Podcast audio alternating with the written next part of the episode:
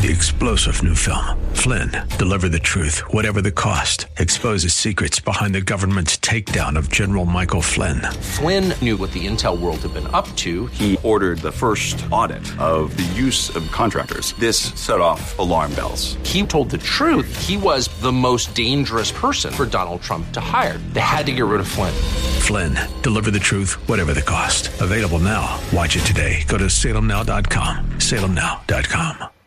Dennis Prager here. Thanks for listening to the daily Dennis Prager podcast. To hear the entire three hours of my radio show, commercial free, every single day, become a member of Pragertopia. You'll also get access to 15 years worth of archives, as well as the daily show prep. Subscribe at pragertopia.com.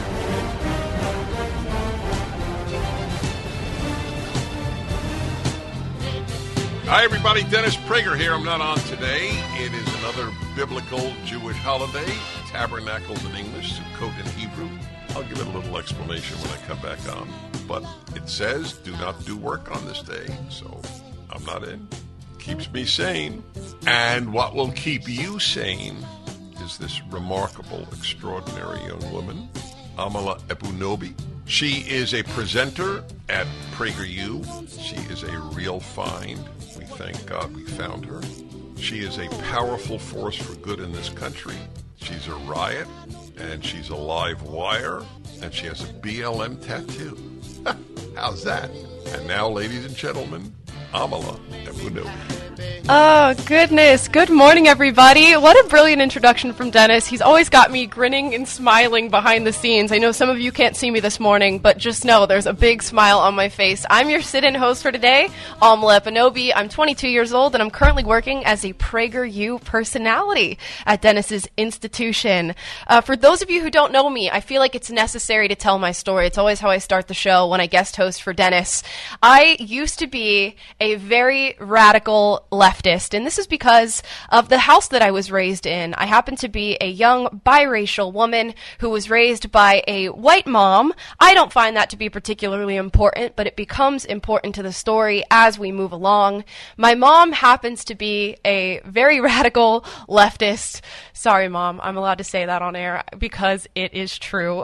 um, and from a really young age, I, I grew up with her and around her work. She was a single mother of three, so when I had days off school, I was going to work with her. And as you can imagine, I was deeply entrenched in leftist ideology. As young as probably 10 years old, I was working with my mom, making little posters for the protests that they would put on at her organization that was at the forefront of nearly every single left leaning campaign that was happening in Florida. Uh, for, for those of you who are unfamiliar with campaigns like the fight for a $15 minimum wage or for women's rights or even open borders. I was there working alongside my mother and hearing her stories as she did this work. And from a really young age, I was made very cognizant of my, my race and my gender.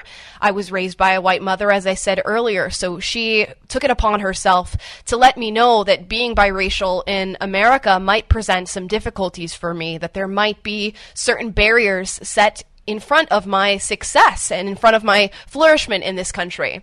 And a lot of people hear that and give a big tisk tisk tisk to my mother and say, you know, why would a mom teach a child to be a victim? Why would they instill those sort of values in a young child's brain? But when I think about it, my mom was truly trying to do the compassionate thing. If you are a believer in leftist ideology and you truly think this country is systemically racist, it probably is within your best interest to warn everybody who's going to be affected by it. And as I said before, my mother took it upon herself to warn me. I often try to think about my earliest political memory, and I think it was when I was about eight years old on election night. That would have been in 2008. Again, I just aged myself. I am a baby. Uh, and on this particular day, I was so excited because my mother was going to let me stay up past my 9:30 bedtime to sit in front of the TV and watch as the election results rang in. So I sat there with my mother and my sister and my brother, and we watched. And I slowly dozed off, but eventually we would come to find out that President Barack Obama was now the President of the United States. And my mother sat in front of the television and tears just welled up in her eyes. She started sobbing. And at eight years old, I did not understand what was going on. We had Obama signs in the front yard, the bumper sticker. We were talking about hope. My mom was knocking doors, telling people to support this man. And I thought, why is she crying? her candidate just won the election. And my mom brought us all together and she said, this is a very historic moment and stated that she never thought such a racist, racist country could elect a black president. And in that moment, I knew that being black in America was very important and that there might be a problem that people have with that and with my existence. So I would go on from the ripe age of eight years old to get extremely involved in politics, as I said before. I was a very angry teenager who was angry at the world, its institutions. I was angry at conservatives. I was angry at white people because we all know the narrative is that white people are are the people who created this this victimhood that I now have to sit in. And when I graduated high school, I told my mother, "You know what, mom? I don't feel like pursuing higher education. My guidance counselors freaked out. My grandparents freaked out. Everybody was very upset about the fact that I was not going to pursue higher education. But I told my mother, I want to work at your organization. I want to do the work that you're doing. Because in my mind, that was the only way to solve the problems that I was facing as a young person. And this is something that I've I like to call self regulating victimhood now. That once you are convinced that you are a victim in any way, shape, or form, the only thing you want to do after that is go and convince other people. And that's what's wrapped up in the narrative when it comes to leftist ideology is that that is the only option for you. You must go out, you must tell other people, you must convince them, you must get them involved, or no change is going to be made. And I was convinced that this was my job, this was my priority, this is what I've been asked to do, placed in the world to do, and I told my mom to get me a job there. And she did. I got hired after graduating high school at her organization to work as a youth organizer, which meant that I was running around knocking doors, telling people how they should vote, where they should vote, asking them about their values. And I loved it. I was obsessed. I had fantasized about having a job like this, and now I had had it, and I was going to be the one individual who changed the world. yes, I was a very delusional young person, but I would walk around and knock doors, and every so often I would get somebody who opened the door and looked at me, and I would express that I'm a community organizer working to reach out to our youth, and they'd say, You're just like Barack Obama. And my little eight year old self just smiled and grinned was probably the, the happiest time when I when I heard that from people. So a lot of people ask, of course, how did you wake up from that? What was the moment that made you leave? And to that I say there was a lot of very small instances that slowly chipped away at the ideology that I believed in, and it came to a point where I had to face it. I couldn't run away from it anymore. And a lot of that surrounded hypocrisy.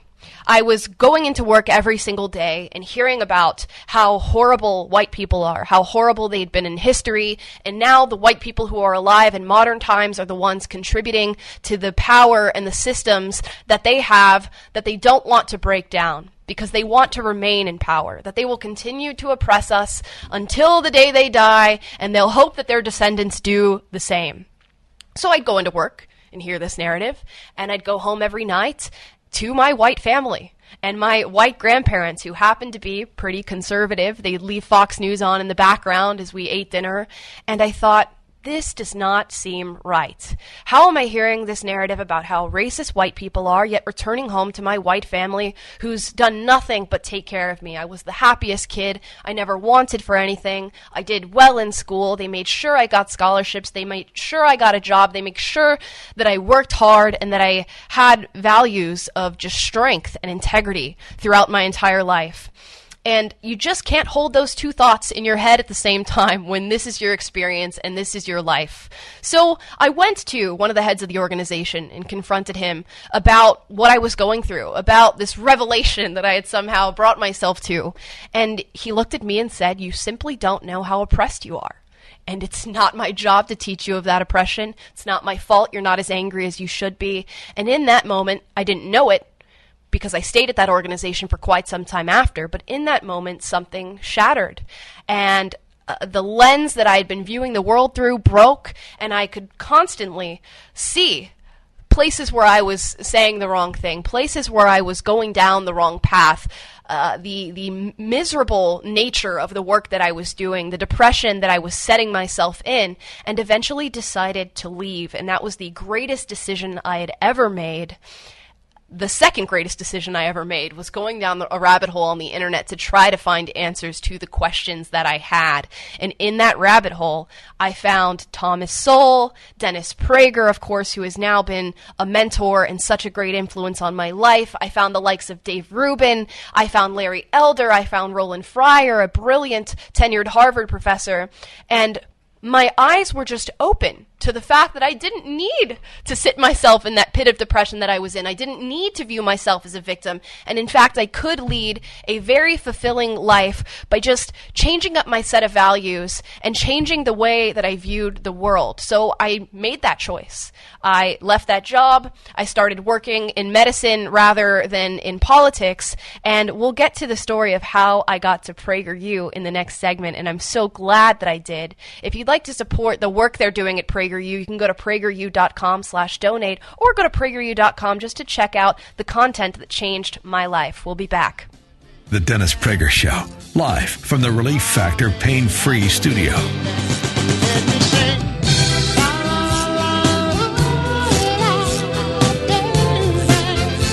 The Fed is unstable. Interest rates could go up at any moment. If you're relocating and need to buy a new home or invest in real estate, get fully underwritten and approved with Andrew Del Rey and Todd Avakian at Sierra Pacific Mortgage before you make an offer. Their fast track approval process will allow you to compete with cash offers, whether you're buying today, tomorrow, or a year from now. Even though housing prices are stabilizing or coming down, economic uncertainty, supply chain issues, and limited construction means the real estate market is limited and competitive. Go to andrewandtodd.com. That's andrewandtodd.com right now. Get fully approved today and have confidence so that when you're ready to buy, you'll have the money ready to go. Don't wait. Go to andrewandtodd.com. Lock in today's still historically low rates. Go to andrewandtodd.com. That's andrewandtodd.com. Good morning, everybody. I'm your sit-in host, Ekpunobi from PragerU, and I'm going to talk about how I got to PragerU. Now,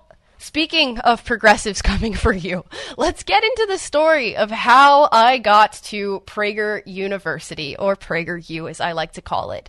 So, when I left the organization, I didn't jump immediately into conservative politics as some might think I would. I instead stepped away from all of it altogether and said, you know what? Let's do a job that isn't going to get me in trouble, that I'm not going to have arguments about, that I'm not going to feel depressed doing. And I actually went into working at a medical clinic.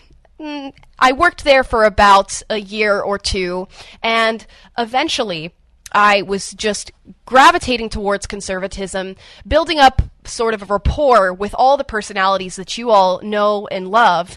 And I eventually downloaded a social media app called TikTok, the dreaded TikTok app that many of you know is owned and operated by the CCP. At the time, I wasn't aware of such things, but I downloaded the app and started scrolling through it just as a, a mindless bit of entertainment for me.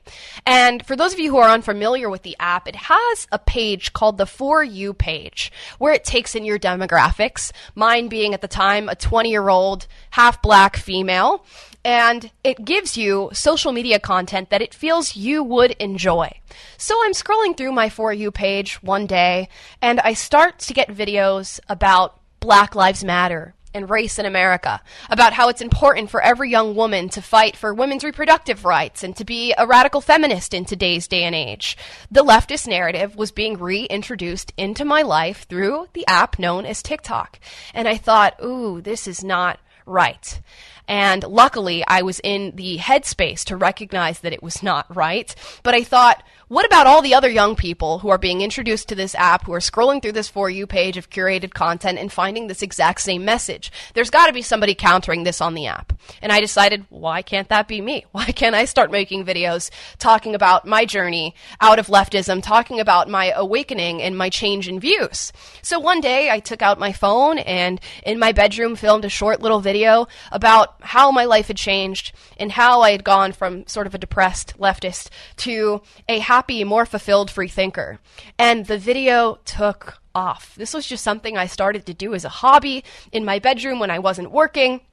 And video after video was starting to go viral, and I was starting to build a persona on this app. I eventually made it to about 300,000 followers on TikTok of people who just wanted to hear my political takes. And I guess one of my videos, a video where I dispelled the myth of, of white privilege, landed on some of the desks at PragerU. And I was contacted and asked if I would love to come out and tell my story to their audience. So I thought, heck yeah, a trip to Los Angeles. I'll take that any day. and I came out here to LA. I told my story for a series that we have called Stories of Us, which you can check out by going to prageru.com. And that video took off. So I was experiencing just this wave of people being interested in what it was that I had to say. Couldn't really understand it, but nonetheless went down the path and followed it. And PragerU ended up offering me a job. So now here I am today hosting a show called Unapologetic Live, which you can find on any podcast podcast platform, any bit of social media, where we break down everyday news stories, pop culture, things that young people are talking about, but hopefully from a well rounded right leaning perspective. And what has amazed me the most in doing the work that I'm doing is the people who reach out to me and say, you know what? I didn't feel comfortable saying the things that I truly felt or saying what I was truly thinking until I saw PragerU videos, until I saw what you all were doing, until I watched your podcast. And this is not to get a big head. As, as Dennis says, don't let the hate go to your heart and don't let the love go to your head. It's just to point out that when you step up, and you stand up for your values and you just maneuver through the world with integrity, people are there to follow you. I think so many in particularly my generation, are scared. They're scared of being canceled. They're scared of being ostracized by their community. They're scared of any repercussions that can come with espousing their beliefs. And these don't have to be political beliefs, they can be any beliefs. There just seems to be an environment of fear that is taking over our country in this day and age. And it is hard. There's no immediate incentive to be a free thinker. There's no immediate incentive to stand up for yourself because the initial response and backlash that you get is very much overwhelming. I can't tell you how many thousands of messages I got referring to me as a coon, an Uncle Tom, a race traitor, telling me that I should hand in my black card for the views that I had. And average everyday people that's a responsibility that's really hard to take on. But I should also say that with that wave of hatred came an even bigger wave of support and love from people who thought exactly like I did, or even people who didn't, but just appreciated that I was willing to come to the forefront and say what I had to say. And that wave of support far outweighs all the hate that you get, even though it is difficult.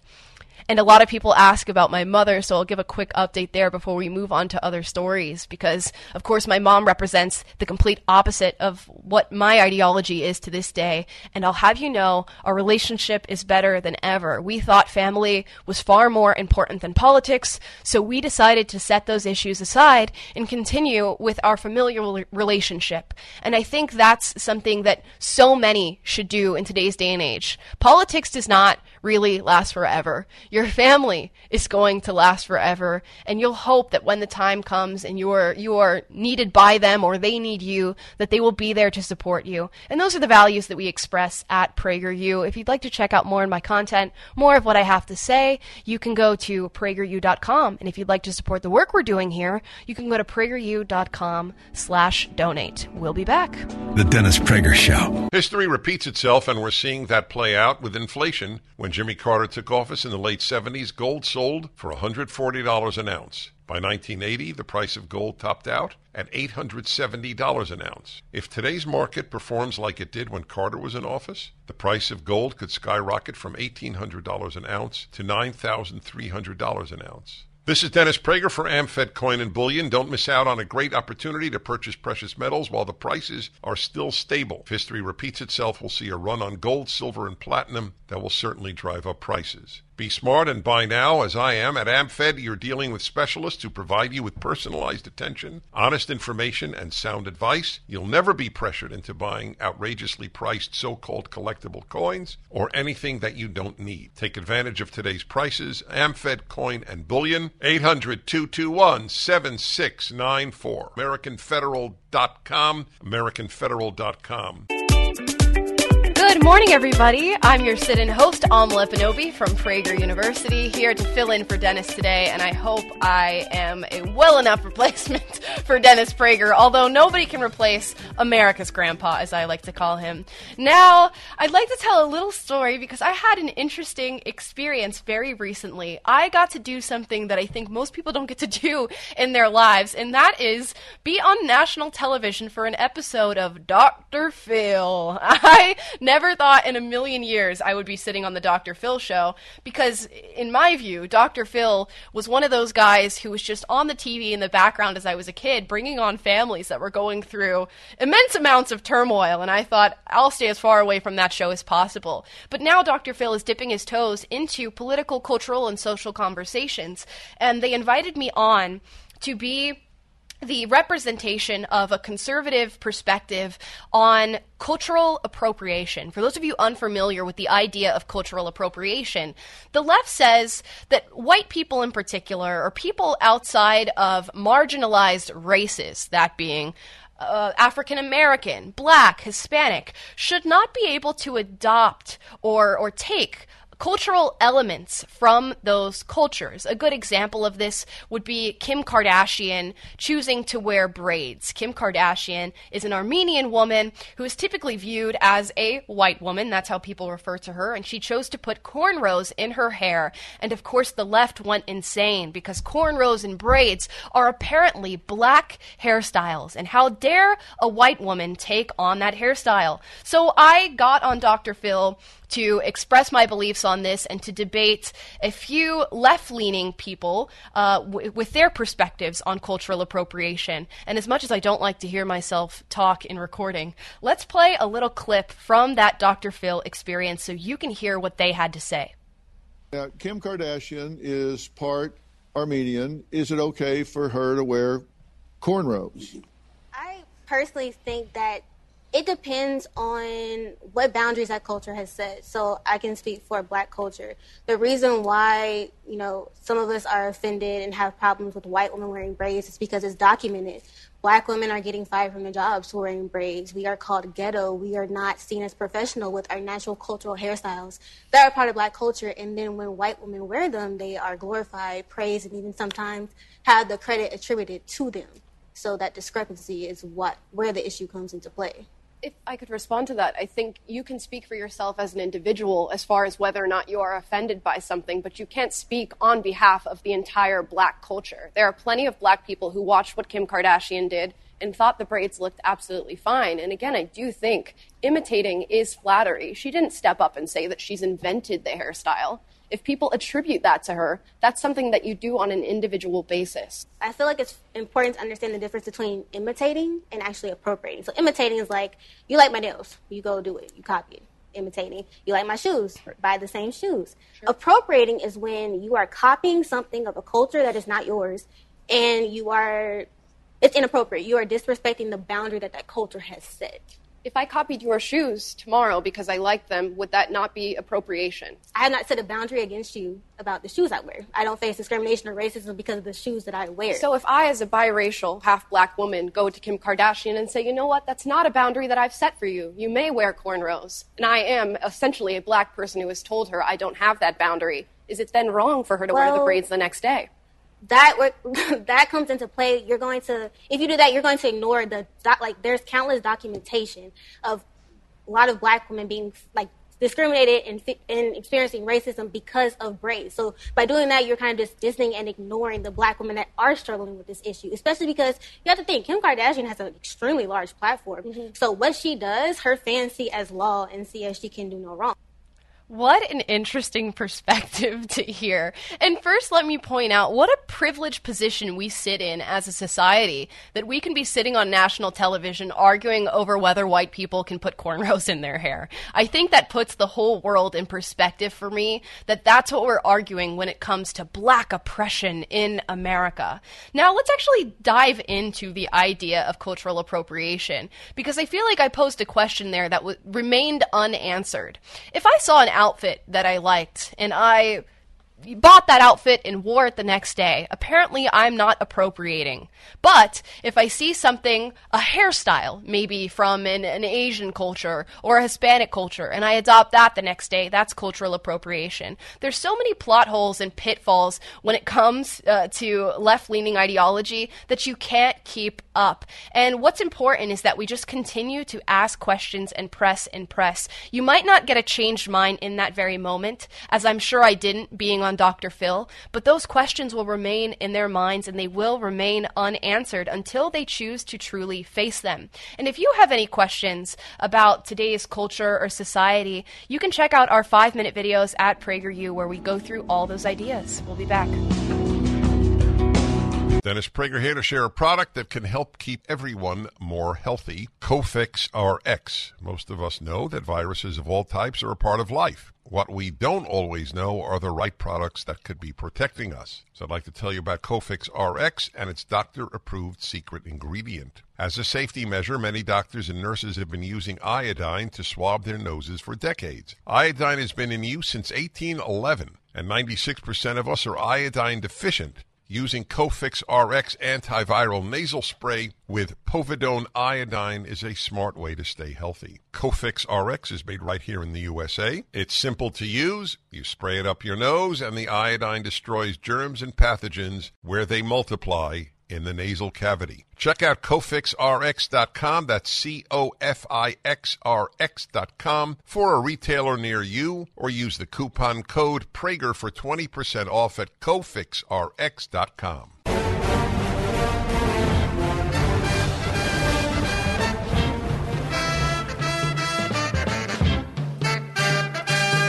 Hi, everybody. Dennis Prager here. I'm not on It is another biblical Jewish holiday, Tabernacles in English, Sukkot in Hebrew. I'll give it a little explanation when I come back on. But it says, do not do work on this day, so I'm not in. Keeps me sane.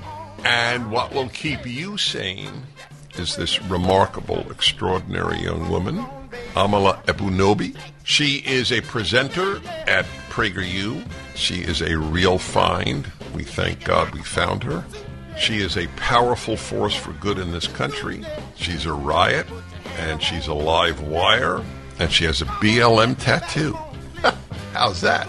And now, ladies and gentlemen, Amala Ekpunobi. Good morning, everybody. I'm your sitting host, Amala Ekpunobi from PragerU, 22 years old for those of you who don't know me, and you can check out my podcast, Unapologetic Life, by going to any podcast platform. I wanted to let you know before we get into our next subject matter that Dennis's Bible commentary, a rational Bible, Deuteronomy, his next volume is coming out tomorrow, and it's one of the most important Bible commentaries of the modern era. And you all know Dennis. He doesn't like to ask for much, and he certainly doesn't like to do so on his radio show, so I will do it for him. He would love if you would go got a copy of his uh, Deuteronomy Rational Bible. So so do that for Dennis because he's done so much for us. Now, you know, a lot of the conversations that we're having surrounding culture and politics right now are dealing with the idea of cancel culture that people can come after you, ruin your livelihood, deplatform you, ostracize you from your community just for simply having a set of values that is dissident to theirs. And this can be a really scary thing for people. And if I wasn't in the position that I'm in, doing the work that I'm doing, where I'm sort of safeguarded from cancel culture by nature of being in the conservative space, I think I might have a little bit of fear uh, in in giving my opinions as well. It's a very pervasive problem that we're dealing with today, but I wanted to highlight somebody who chose not to bow down to the woke mob and chose to stand up for himself, and that is Matt Walsh. I'm sure many of you are familiar with him. He works at the Daily Wire for those of you who don't know him. And he recently went through a spell of being accused of something very heinous on the internet, and that's being accused of being a pedophile. How did this come about? Well, a video that he did, an interview, when he was in his 20s, uh, came out uh, from a group called Media Matters, uh, a group that essentially scrubs through every single conservative personality's interviews and videos to find something salacious about them and post it on the internet and blast it to the world. And they found a clip of Matt Walsh saying that women are most fertile in their ages of, of 17 to their early 20s. And this video goes viral. And of course, the video is just Matt Walsh stating what is a simple fact, and I'm a woman who will reinforce that fact to you today. Women are most fertile in that age period. Now, the left took that and said, Matt Walsh is a pedophile. He wants to impregnate 17 year olds and 16 year olds, even though Matt Walsh has a wife that is similar to him in age, and he has multiple children with that wife, and I don't think he is looking for any 16 year olds, but nonetheless, people ran with this narrative, and Matt Walsh is a pedophile was trending all over the internet. Now, Matt could have cowered. He could have taken to the internet, turned on his camera, and said, I'm so sorry for those statements that I made decades ago, and I really apologize, and, and what do I need to do? Do I need to kiss your feet in order to be let back into the club? But no, Matt Walsh did the exact opposite of that, and I want to play a clip of his apology, I put in air quotes for those of you who can't see me, to the woke mob. Here it is. So here's my official answer for the record. Um, kiss my. I do not apologize. In fact, by all rights, you sick freaks should be the ones apologizing to me for lying and defaming me and doing it all because I'm trying to prevent you from sexually mutilating children. You damned monsters. You child abusing psychopaths. I wouldn't apologize to you soulless parasites if I had a gun to my head. Instead, I'd rather just tell you all to piss off. I apologize for nothing. I concede nothing. I will never surrender even a single inch of ground to a pitchfork mob of degenerate morons. You know, the secret they never say out loud is that nobody is truly canceled unless they consent to it and they willingly play their assigned roles. Well, I do not consent. And I'm not going to play the game. I'm not going anywhere. The world has gone. Wow. You guys heard it here. So I hear that, of course, as a woman. I'm like, that is some pretty strong language. But the accusation was a very strong accusation. And Matt Walsh said, you know what? I am not going to bow down to this. I am not going to let you try and ruin my reputation, ruin my livelihood. I'm going to stand strong and speak out against the mob. Now, it's important to point out, he does say you can't get canceled without your consent. It's important to point out that he is in somewhat of a privileged position. Matt Walsh couldn't be canceled regardless of what comes out because he has a steady job at an institution that supports his values. And that's a privilege that I have. It's a privilege that people like J.K. Rowling, the, the author of Harry Potter, has when she speaks out against some of the gender ideology on the internet. She has so many supporters and a, a vast network of people who are ready to be there uh, when when things hit the fan. So not all of us have that privilege, but there's something to be said about even without having that privilege, standing up for yourself and saying, no, I said what I said. It was a fact. I stand by it. You can twist it and reshape it and try to paint me as something that I'm not, but I'm a person with integrity and value and a moral compass, and I by no means have to bend down and kiss the feet of people who hate me. And Matt Walsh, of course, rose to prominence in speaking out against gender theory with children. He wrote a children's book called Johnny the Walrus, which I'm sure you would love to check out if you have kids and maybe want to have this conversation with them in a way that is actually good for children and he's coming after these these hospitals and clinical practices that are deciding to engage in sexual reassignment surgery of minors. So he's placed a very big target on his back, and that's why these institutions are trying to scrub through things that he said and come at him and paint him to be this evil monster because they want their ideology to prevail. They want to move forward with really causing irreversible harm to the children of America. And he's decided that this is a hill he will die on. This is an issue that he's going to take on in full force. And I'm right there with him. If there's an issue that I feel as though I'm most passionate about today, it is the issue of gender theory and children and making children confused about their gender. Now, over the past few years, we're seeing skyrocketing numbers of young people in particular identifying as things like transgender, non binary, genderqueer, gender fluid, asexual, agendered. I know it's hard to keep up with all the different terminology that's coming out and all the new language, which is one of the tricks that they use to keep you confused. But young people are falling for it hook, line, and sinker. And I think about my younger self. I was a tomboy through and through as a kid.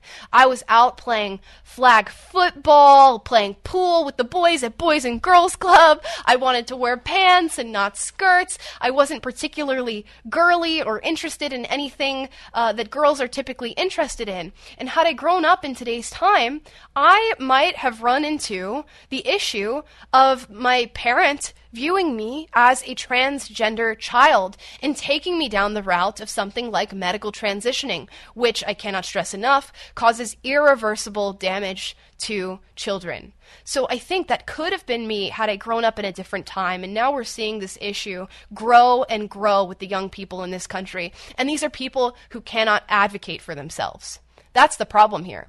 Children don't have the facilities to realize what's happening to them, to realize that they're being indoctrinated or maybe even brainwashed into changing their lives in a way that could destroy them uh, to to the fullest extent. When we look at the suicide rates of transgender individuals in this country, what is a very small portion of our society with extremely high rates of mental illness, suicide, depression, anxiety, you name it. So we have young children sitting here taking in all of this information, and we have young boys who maybe like the things that girls are typically interested in, or young girls who like the things that boys are interested in. And instead of telling them and reassuring them that boys and girls can present themselves any way they see fit, that you can be a feminine boy or a masculine girl, instead of saying that, which I feel is truly liberating, is truly empowering, instead we say, no, girls who like boy things must be boys. We must take them to the doctor. And the same, uh, vice versa.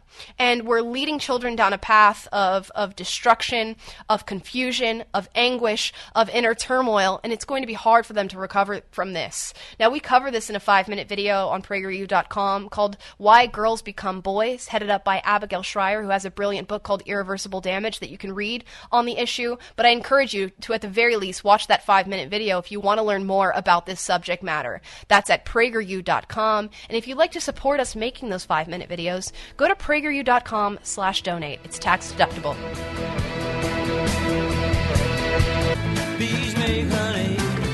Welcome back, ladies and gentlemen. We're going to talk more about gender because I had an interesting experience yesterday that I'd love to fill you in on. Now, let's let's dive back into the issue of, of gender theory and the transgender culture that is, as I said before, exponentially growing in the United States of America. Yesterday, I had a really interesting experience. I got invited to be on a very popular YouTube show called Middle Ground. And what they do is they bring in people from two opposing groups or ideologies to have a discussion and debate surrounding some of the most prevalent narratives when it comes to the issue at hand. I was invited on for an episode titled Conservative Women versus Trans Women Middle Ground.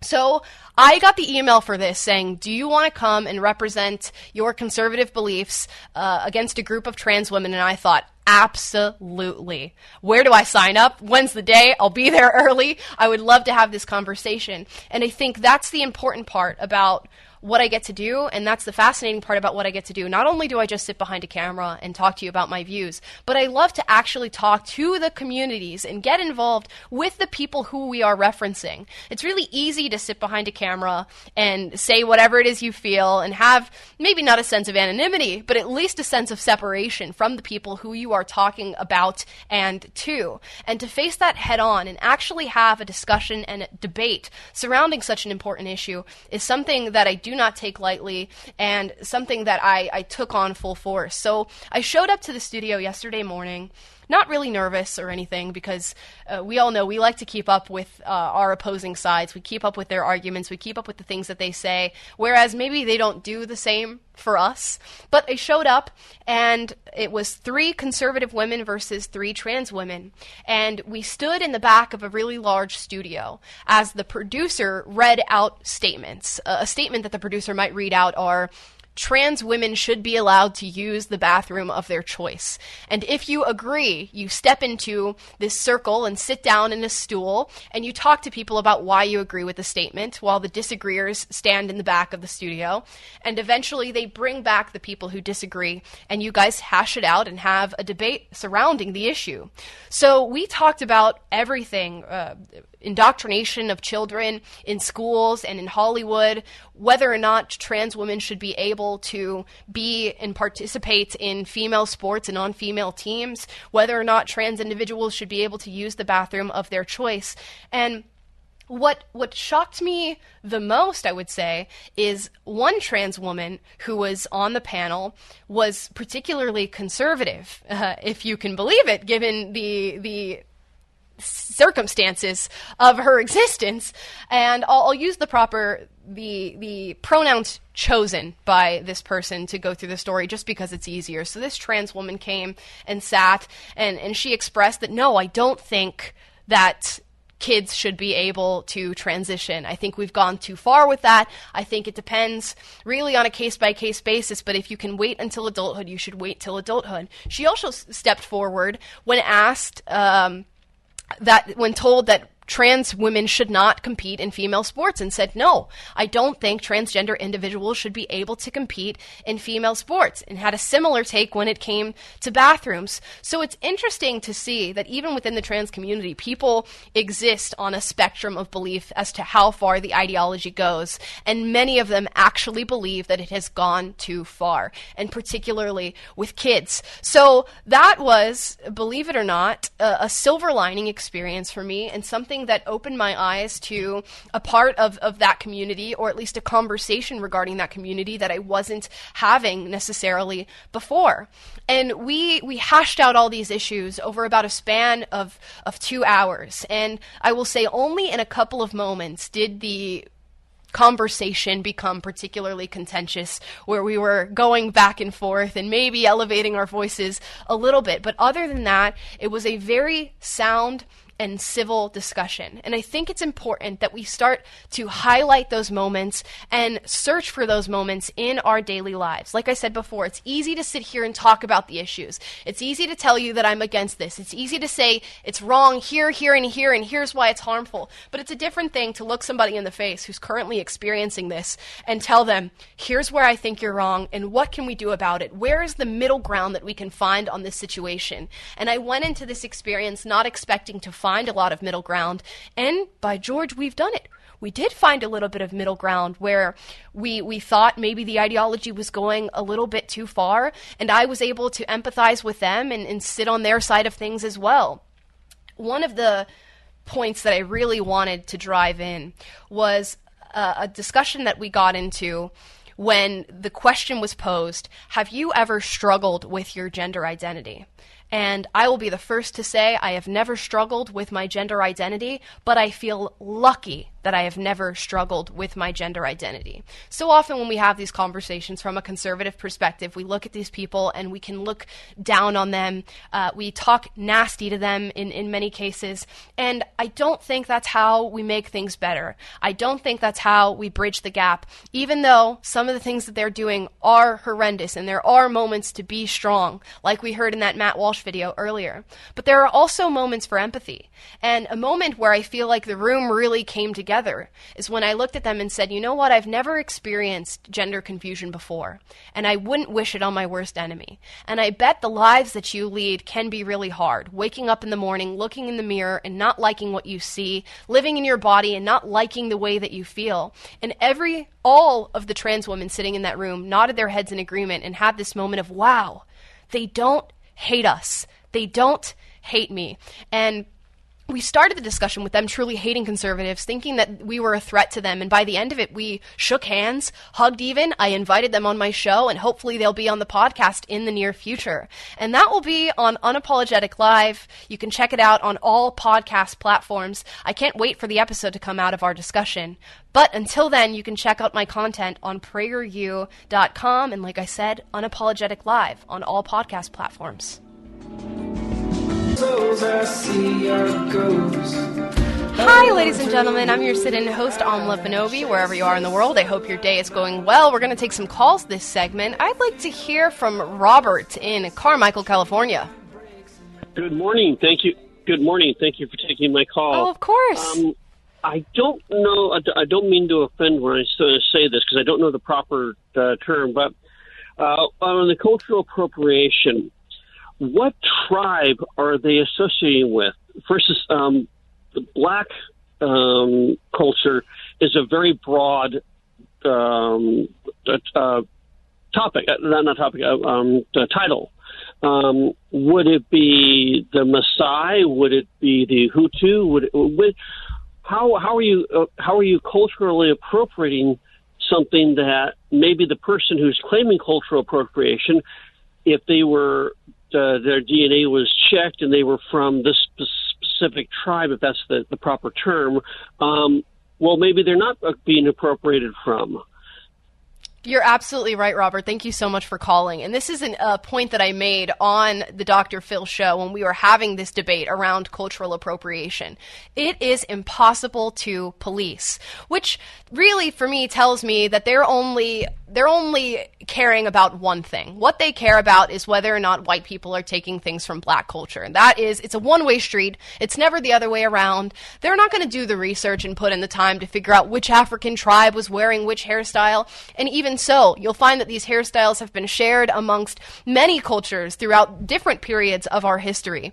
And I made the point on the show that if you look around the room that we're sitting in, which was filled with dozens of people at the time, everybody is wearing things has hairstyle, is probably eating food from different cultures. How are we meant to police that? It is an impossible thing to take on, and really, is just an example of people taking on something that they feel they can complain about.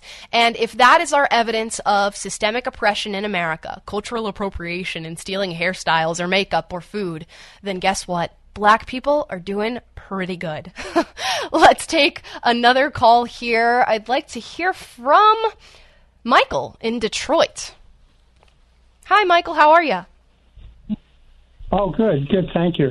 Yeah, you know, I just um, when when it comes to uh, the alphabet soup uh, community, I think the vast majority of people in this country just don't care, you know, and uh, about how they self-identify, what their you know activities are or anything like that. But when it comes to children, you're talking about when you're talking about chemical castration or bilateral mastectomy and so on, you're talking about just uh, really child abuse on a massive scale. You know, there's such a thing. I worked in the medical field for 35 years.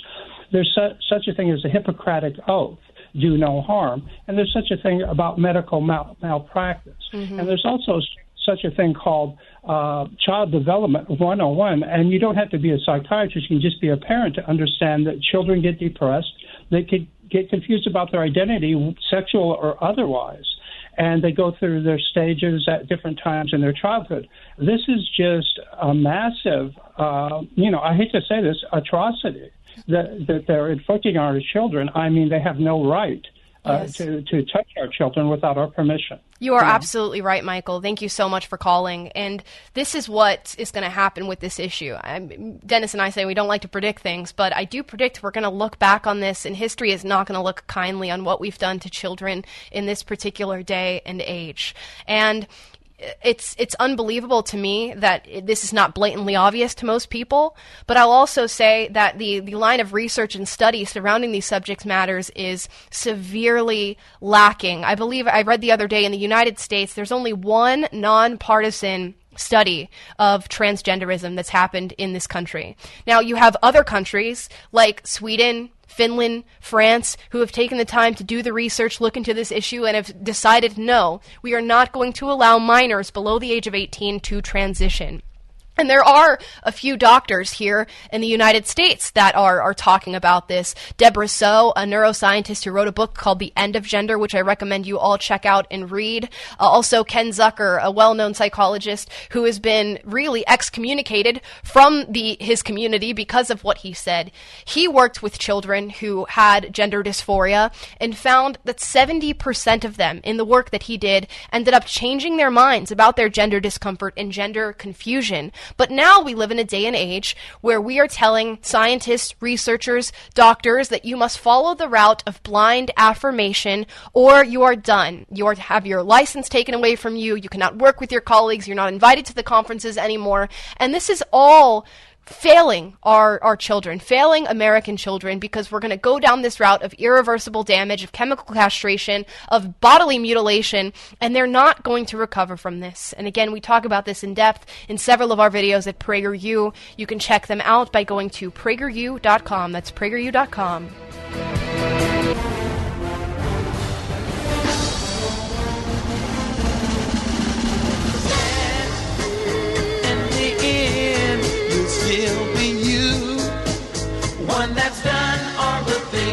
Hi, everybody. Dennis Prager here. I'm not on today. It is another biblical Jewish holiday, Tabernacles in English, Sukkot in Hebrew. I'll give it a little explanation when I come back on. But it says, do not do work on this day, so I'm not in. Keeps me sane. And what will keep you sane is this remarkable, extraordinary young woman, Amala Ekpunobi. She is a presenter at PragerU. She is a real find. We thank God we found her. She is a powerful force for good in this country. She's a riot, and she's a live wire, and she has a BLM tattoo. How's that? And now, ladies and gentlemen, Amala Ekpunobi. Woo! I have so much to live up to after that glowing introduction, and yes, I do have Black Power Fist tattooed on my left arm, regrettably. Got that when I was 16. Don't let your 16 year olds get tattoos. Ugh, if you leave this show with anything today, I hope you leave with that bit of advice. Now, if there's something that you're going to regret hearing, it's probably this next segment. But I had to be subjected to it, so I figured I might as well subject you all to it. You know, around election time, uh, a lot of people are asking themselves, how do we get black people out to the polls? They're constantly fighting over the black vote and asking, how can we do it? Now, a, a black dating site by the name BLK, uh, of course, short for black, has put out a video titled No Voting, No, and let me spell this out V as in Victor, U C K I N G. That is no voting, no V U C K I N G. You guys can sound that out, and if you can't, you're too young to even know what that might mean. So, it's a music video that they've put out trying to encourage young black women and men to go out to the polls. Now, I want you to hear it before I describe what this video stands for and the message it's trying to get out. So, here's the video. Yeah. Trey Checks, I think we got one. Mm-hmm. it's voting season, bruh. No voting, no loving. No voting, no touching. No voting, no nothing. No voting, no no voting, no no voting, no loving. No voting, no touch. No voting, no nothing. No voting, no no voting, no. BLK app looking for some action. Swear the homie Scott was head. Faces a nine, abs a ten. D is a mm, to be determined. He got mad jokes. He don't seem vote. The only red flag is that he don't vote. This, this midterms for all the single Q. Wanna hit this booty, gotta do your civic duty. No voting, no loving. I think that's enough. I think that might just be enough of that. Uh, so, for those of you who might not listen to rap music on a regular basis and might not know at all what that song meant after listening to it, it's essentially a rap song that is encouraging young black females in particular to date and engage in sexual activity with men who vote. So, if your man does not go to the polls and vote, and I'm assuming vote vote Democrat as they allude to in some of the lyrics later on in the song, then maybe you should not engage in sexual activity with him. And this is going to encourage young black men and women to go out and vote. The video even goes as far as to depict some sexual acts. And oh goodness, they're choosing to subject me to this even more. The producers of this show are dancing in the background. Oh my goodness. It's horrific, ladies and gentlemen, and I and I'm saying this as a fan of rap music. The song is horrific, and when I saw this, very seldom am I speechless, but when I saw this video, I was speechless. I could not imagine a group of people sitting around at a table and presumably having a conversation uh, that sounds like this. Well, how do you think we encourage young black voters to go to the polls? Well, we know that they're obsessed with sexual activity and rap music and people like Cardi B and Meg Thee Stallion. So why not make a rap song, a very sexual one, that encourages them to go out and vote? Because that must be what black people are motivated by. And I saw this and it truly is a prime example of how little some people on the left progressive end of things think of black people. There's a famous quote about this soft bigotry of low expectations. And to that I say it's no longer the soft bigotry of low expectations. This is hard, flat out, blatant bigotry of low expectations. This is truly an example of how they view the black community at large. That we are just sex crazed, and inexperienced, uneducated individuals who they can use as pawns and rely on every single election cycle to come out to vote. And they put out these silly little videos, which I think anybody who is a member of the black community or outside of it should look at and truly be offended by because it is such a derogatory depiction, depiction of black people. Now, I, of course, you have to ask yourself how much has black culture contributed to this caricature? And that's not an issue that we can run from. You have people, like I stated before, Megan Thee Stallion, Cardi B, Nicki Minaj, these rap artists who are female, although we do have plenty of male ones as well, who choose to make videos with no clothing on, rapping about their sexual activities, how many men they've been with, how much of a motivator it is for them, how confident and empowered it makes them feel. They're liberated due to the amount of sexual activity that they engage in. And this is what uh, politicians, campaign runners, people who are working behind the scenes, like the people at this dating app, think uh, black people think. This is what they think we are motivated by because how possibly could a black person truly care about their civic duty? Or educate themselves on the way in which voting affects their communities directly, or how they pass certain legislation, or, or what representatives matter to them, their state, their communities we couldn't possibly know any of that. We couldn't possibly be educated on it. So we need these little flimsy, salacious music videos to truly encourage us to get out the vote. and I, I even went in to check on this black dating site to see who could possibly be putting money behind this, who could possibly be endorsing a message like this, who could have watched this and thought, "Yep, great idea, ladies and gentlemen, let's put that out onto the internet." And on their Instagram is a video of Michelle Obama on behalf of their black dating app asking people to get out to vote, asking black people to do their civic duty and head to the polls. So, presumably, uh, Michelle Obama endorses the message of, again, no voting, no V as in Victor, U C K I N G. We can sound that out at home. And This is, of course, a blatant example. It's a particularly disturbing example. But let's talk about the other examples where this is happening in our nation. This, the soft bigotry, or as I like to call it, hard bigotry of low expectations.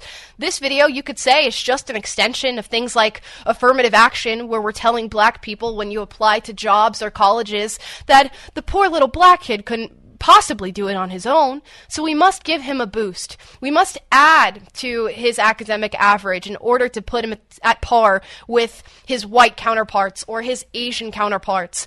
With jobs, well, we're going to take the black female candidate before we take any other candidates. Not because the black candidate might be the best suited for the job, but because we feel bad for them. This is what's happened with the Supreme Court nomination of Ketanji Brown Jackson, who has now obviously been affirmed and is sitting on the Supreme Court. This administration said we are looking for a black female because they can't possibly do it on their own, right? They can't possibly uh, achieve an accolade like that without the help of affirmative action. We also see this in the lowering of standards in schools. Oregon was a state whose governor came out and said, you know what, we're going to lower the reading, the writing, and the arithmetic standards for graduating high school because the poor little black and Hispanic kids couldn't do it on their own. So we must do it for them. And instead of saying, well, why are we having trouble in these communities with things like literacy rates, with things like graduation, with things like prison and jail time? Instead of addressing the issues at their heart, at their core, and maybe getting black and brown individuals to the same level as their white and Asian counterparts, we lower the standards for them because it's simply not possible. And it's interesting that in the crux of this argument, we don't care about Asian Americans at all because they're the ones being hurt. Harvard and a lot of Ivy League institutions are about to see a Supreme Court case against them that is led by Asian students who are being harmed by affirmative action. Because Asian culture keeps two parents in the household. Asian culture cares about academic standing. Asian culture pushes against the victimhood narrative, so they're no longer the helpful minorities that we can use for our narrative and for our propaganda. Just the black and Hispanic ones. And this video, affirmative action, the lowering of standards are all examples of the hard bigotry of low expectations. And I, as a biracial woman, I completely reject the idea. We can meet your standards. We can do what everybody else can do. If only you allow us the time, the space, and the resources to do it. And these are uh, issues and topics that we explore on my podcast called Unapologetic Live. You can check it out on all podcast platforms, and you can find me on all social media. We'll be back. The Dennis Prager Show, live from the Relief Factor Pain Free Studio.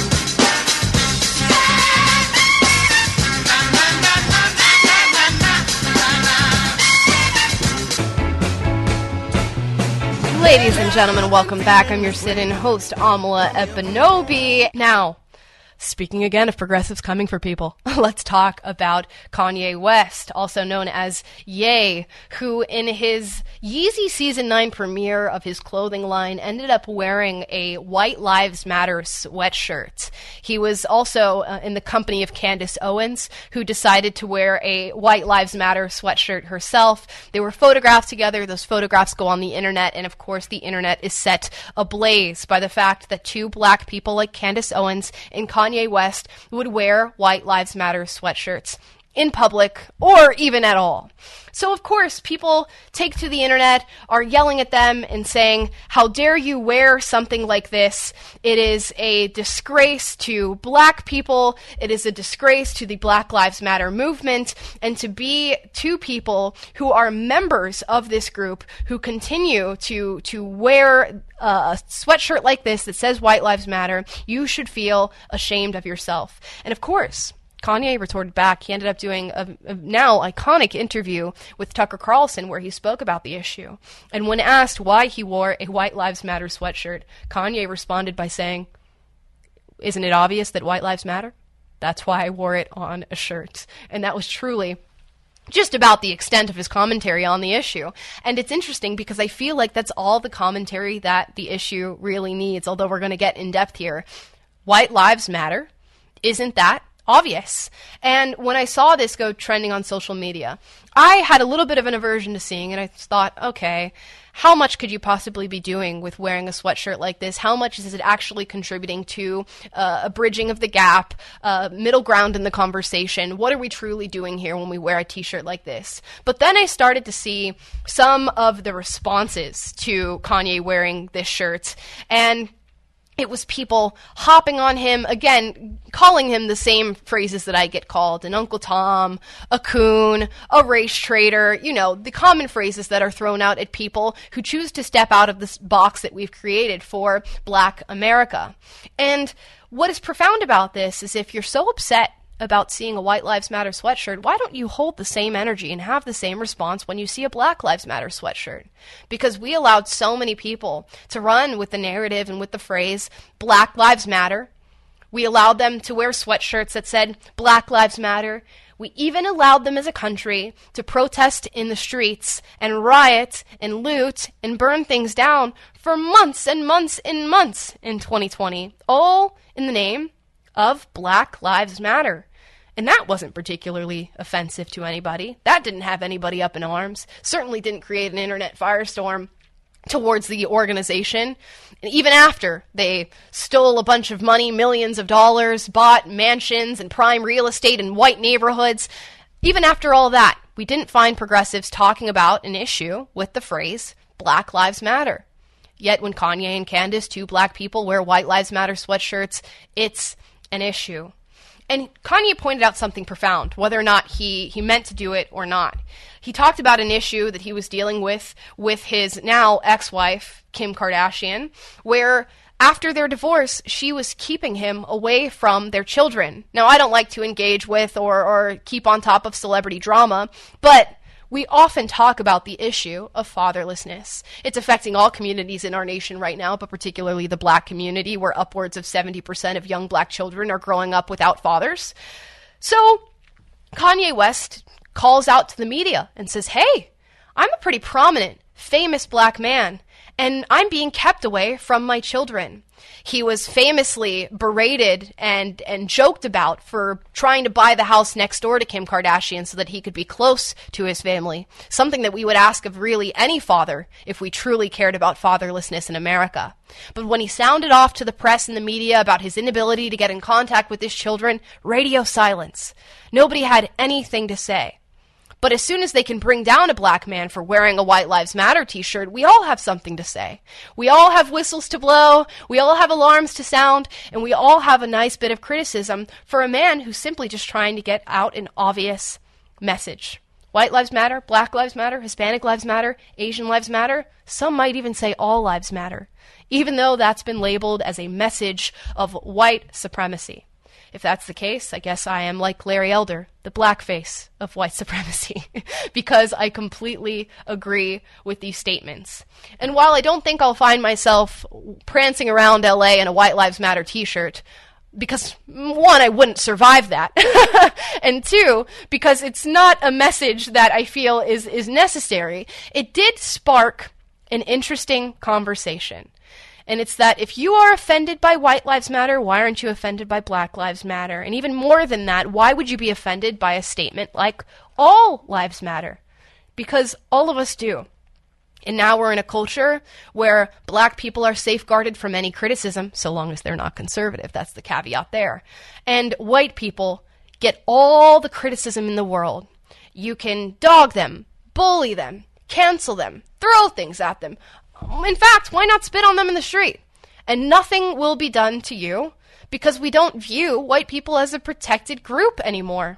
We view them as, as outside uh, the, the, the margins of our society, as people who no longer have a place in our conversations due to the power and privilege they've had throughout history.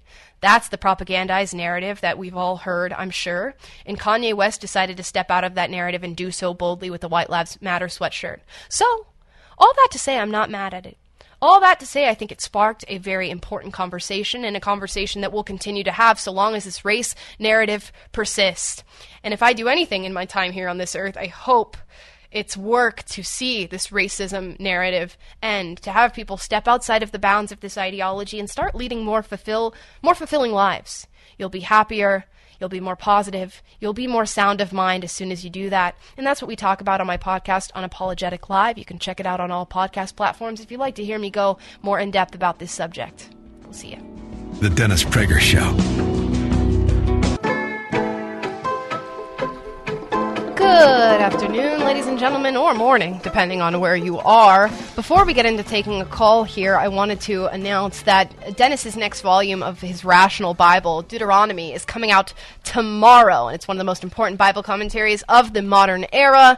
And Dennis won't say this because he doesn't like to ask you for much, but he would love if you bought a copy of his Rational Bible, Deuteronomy volume like I said, coming out tomorrow, ladies and gentlemen. It makes probably a good Christmas gift for all you Christians out there, or even your non Christians who just want to hear a bit of Dennis's Bible commentary. Now, let's take a call from Jane in Harrison. Jane, are you there? My, yes, I am. Can Hi. you hear me? Yes. Hi, how are you? Good. After raising four kids, I took my first college class and ended up with a eight years later, eight long years later, ended up with a master's in counseling. And I was shocked to learn that while studying child development, that the adolescent brain begins at 10 and ends at 24. Mm-hmm. 10 is not a surprise. 24 shocked me. When we think about our society and what's going on, especially these sex changes, a lot of them are probably going to be adolescents. Can I tell you one more quick thing? Of course. Okay during that time, I was studying and doing different things. I read a, a parenting book called Hooked, and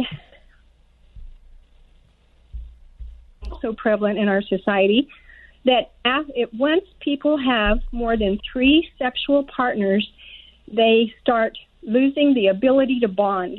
Hmm. And when you think of promiscuity in our society today, sexual promiscuity, I think that those two things together are toxic. And I think a lot of junk that's going on today is because of that. Jane, I think you're you're very much right. Thank you so much for calling. And there's a lot to unpack there. First, what you talked about with the, the adolescent brain and development and not maturing till the age of 24.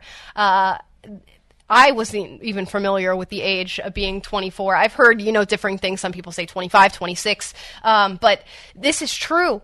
And we're allowing young children, some of us, to make irreversible decisions about their lives and about their gender that will go on to have repercussions the likes of which we've never seen before. It's going to be just so detrimental to them. And I do want to talk about that for just a minute.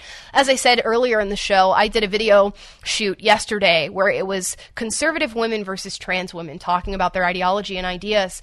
And we spoke about the issue of indoctrinating children with gender theory and making them gender confused. And I made the point that there are so many things that we don't allow children to do or consent to. Medical treatments, they're, they're not able to consent to, although in some states we're having battles over that now. Tattoos, drinking, driving, voting.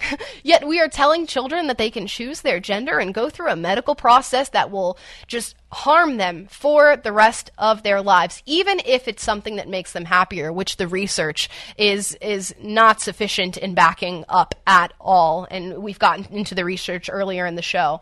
But when we look at, at children who are going through these processes of, of sex reassignment surgery, we're talking mastectomies, which is a, a just a vast amount of trauma to be putting the body through. As far as the, the genital surgeries that are being done there, we're talking about lack of sensation, feeling, a completely fabricated and experimental procedure that is being done, and repercussions that are not educate they're not educating these patients on and they're realizing after they've gone through the surgeries that these are things that they're going to have to deal with. Mix all that in with the hormones and drugs that they're taking that chemically castrate them and all of this mixing in being pushed to children and being told, oh, well, it's not going to harm them that much, and, and the puberty blockers are reversible even though there's not much research on that subject matter either. It is unbelievable to hear what is happening to our children. And as I said before, history is not going to view us kindly if this is the path that we continue down. But when you try to sound off on these issues, you run into problems. And this is something we're going to talk about and something that I mentioned earlier.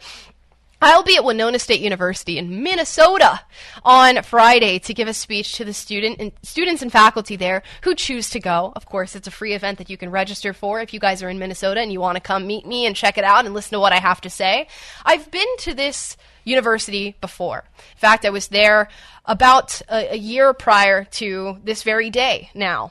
And when I spoke, there was a a group of 40 plus students who were there to protest me, and they've now written a letter to the editor by the Faculty Association of Winona State University about my presence on campus, and we're going to touch on that in the next segment, and I will give you my response. I'll also be responding to them in person when I'm on the campus because we are not going to stifle free speech in the United States of America. I hope we all stand for free speech. It's very important, and you can check out more of my ideas at prageru.com.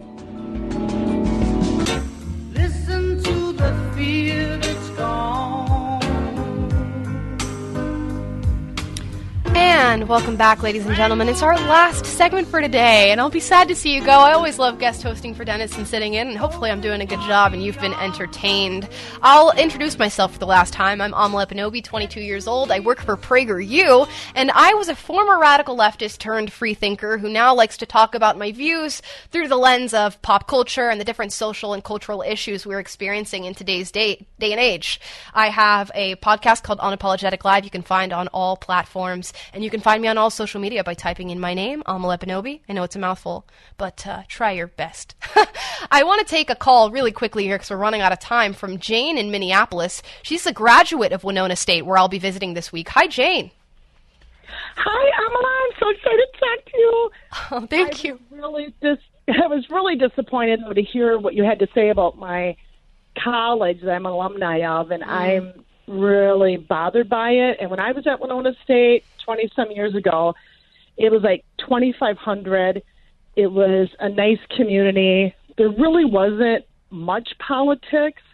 So to hear now, so many years later, that they've just totally flipped, I'm shocked because it is a small school. Mm-hmm. When I was there, it was 2,500. Now it's it's more than doubled, and it's just it's just crushing.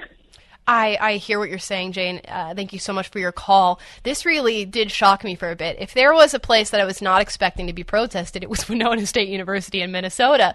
You always think that in these little corners of the United States that you're not going to find people who are uh, overtaken by wokeness and this need to crush dissident opinions and to cancel and to censor. But as soon as I got to the campus, I recognized that this was a problem. Problem. Even prior to getting there, students were talking about my hateful views and hateful ideology and how I shouldn't be welcome on the campus. They tried with all their might to get the uh, to get the event canceled, and that didn't work because there are still people who value free speech, and I'm very grateful for that. So I will be returning there Friday. For all of you guys listening now, if any of you are in Minnesota at the time, please feel free to come out. It's a free event. You can register online, and you'll be able to listen to my speech at Winona State and decide for yourself whether or not I'm a hateful biracial white supremacist, or maybe uh, whether there's merit to my, my views or not. Like I said, my name is Amala Ekpunobi. I host a podcast called Unapologetic Live on all podcast platforms, and I work for PragerU. You can check out my content by going to prageru.com or any social media platform. It's been a pleasure sitting in and talking to you all today. Uh, rarely do I get the opportunity to talk to you know such a large audience and such an, uh, an audience that is so educated in, in what Dennis has to say and his values. So I hope I did a good job stepping into his shoes today. And like I said before, if you want to support the work that we're doing, support the content that I'm creating for a particularly young audience, you can go to prageru.com. We're also a nonprofit, so you could give us a tax deductible donation today of any amount, any amount you see fit, and it will help us create content that is reaching young minds and hopefully changing them. That's at prageru.com slash donate. Again, I'm Amala Ekpunobi. Thank you so much for having me today. The Dennis Prager Show.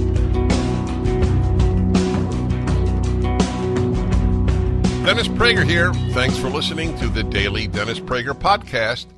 To hear the entire three hours of my radio show, commercial free, every single day, become a member of Pragertopia. You'll also get access to 15 years worth of archives, as well as the daily show prep. Subscribe at pragertopia.com. Three star general Michael J. Flynn, head of the Pentagon Intelligence Agency, knew all the government's dirty secrets. He was one of the most respected generals in the military. Flynn knew what the intel world had been up to. He understood its funding. He ordered the first audit of the use of contractors. This set off alarm bells. The explosive new documentary, Flynn, Deliver the Truth, Whatever the Cost, uncovers the facts behind this scandal. Flynn told the truth. He was the most dangerous person for Donald Trump to hire. I find out the worst enemy that I'm going to face in my life is right here in America. They took my assessment and they wanted me to change it. And I was like, I'm not changing it. They had to get rid of Flynn. With in depth interviews, archival footage, and never before seen personal records of the man behind the headlines. I just felt like I was drowning. Flynn, deliver the truth, whatever the cost. Available now. Watch it today. Go to salemnow.com. Salemnow.com.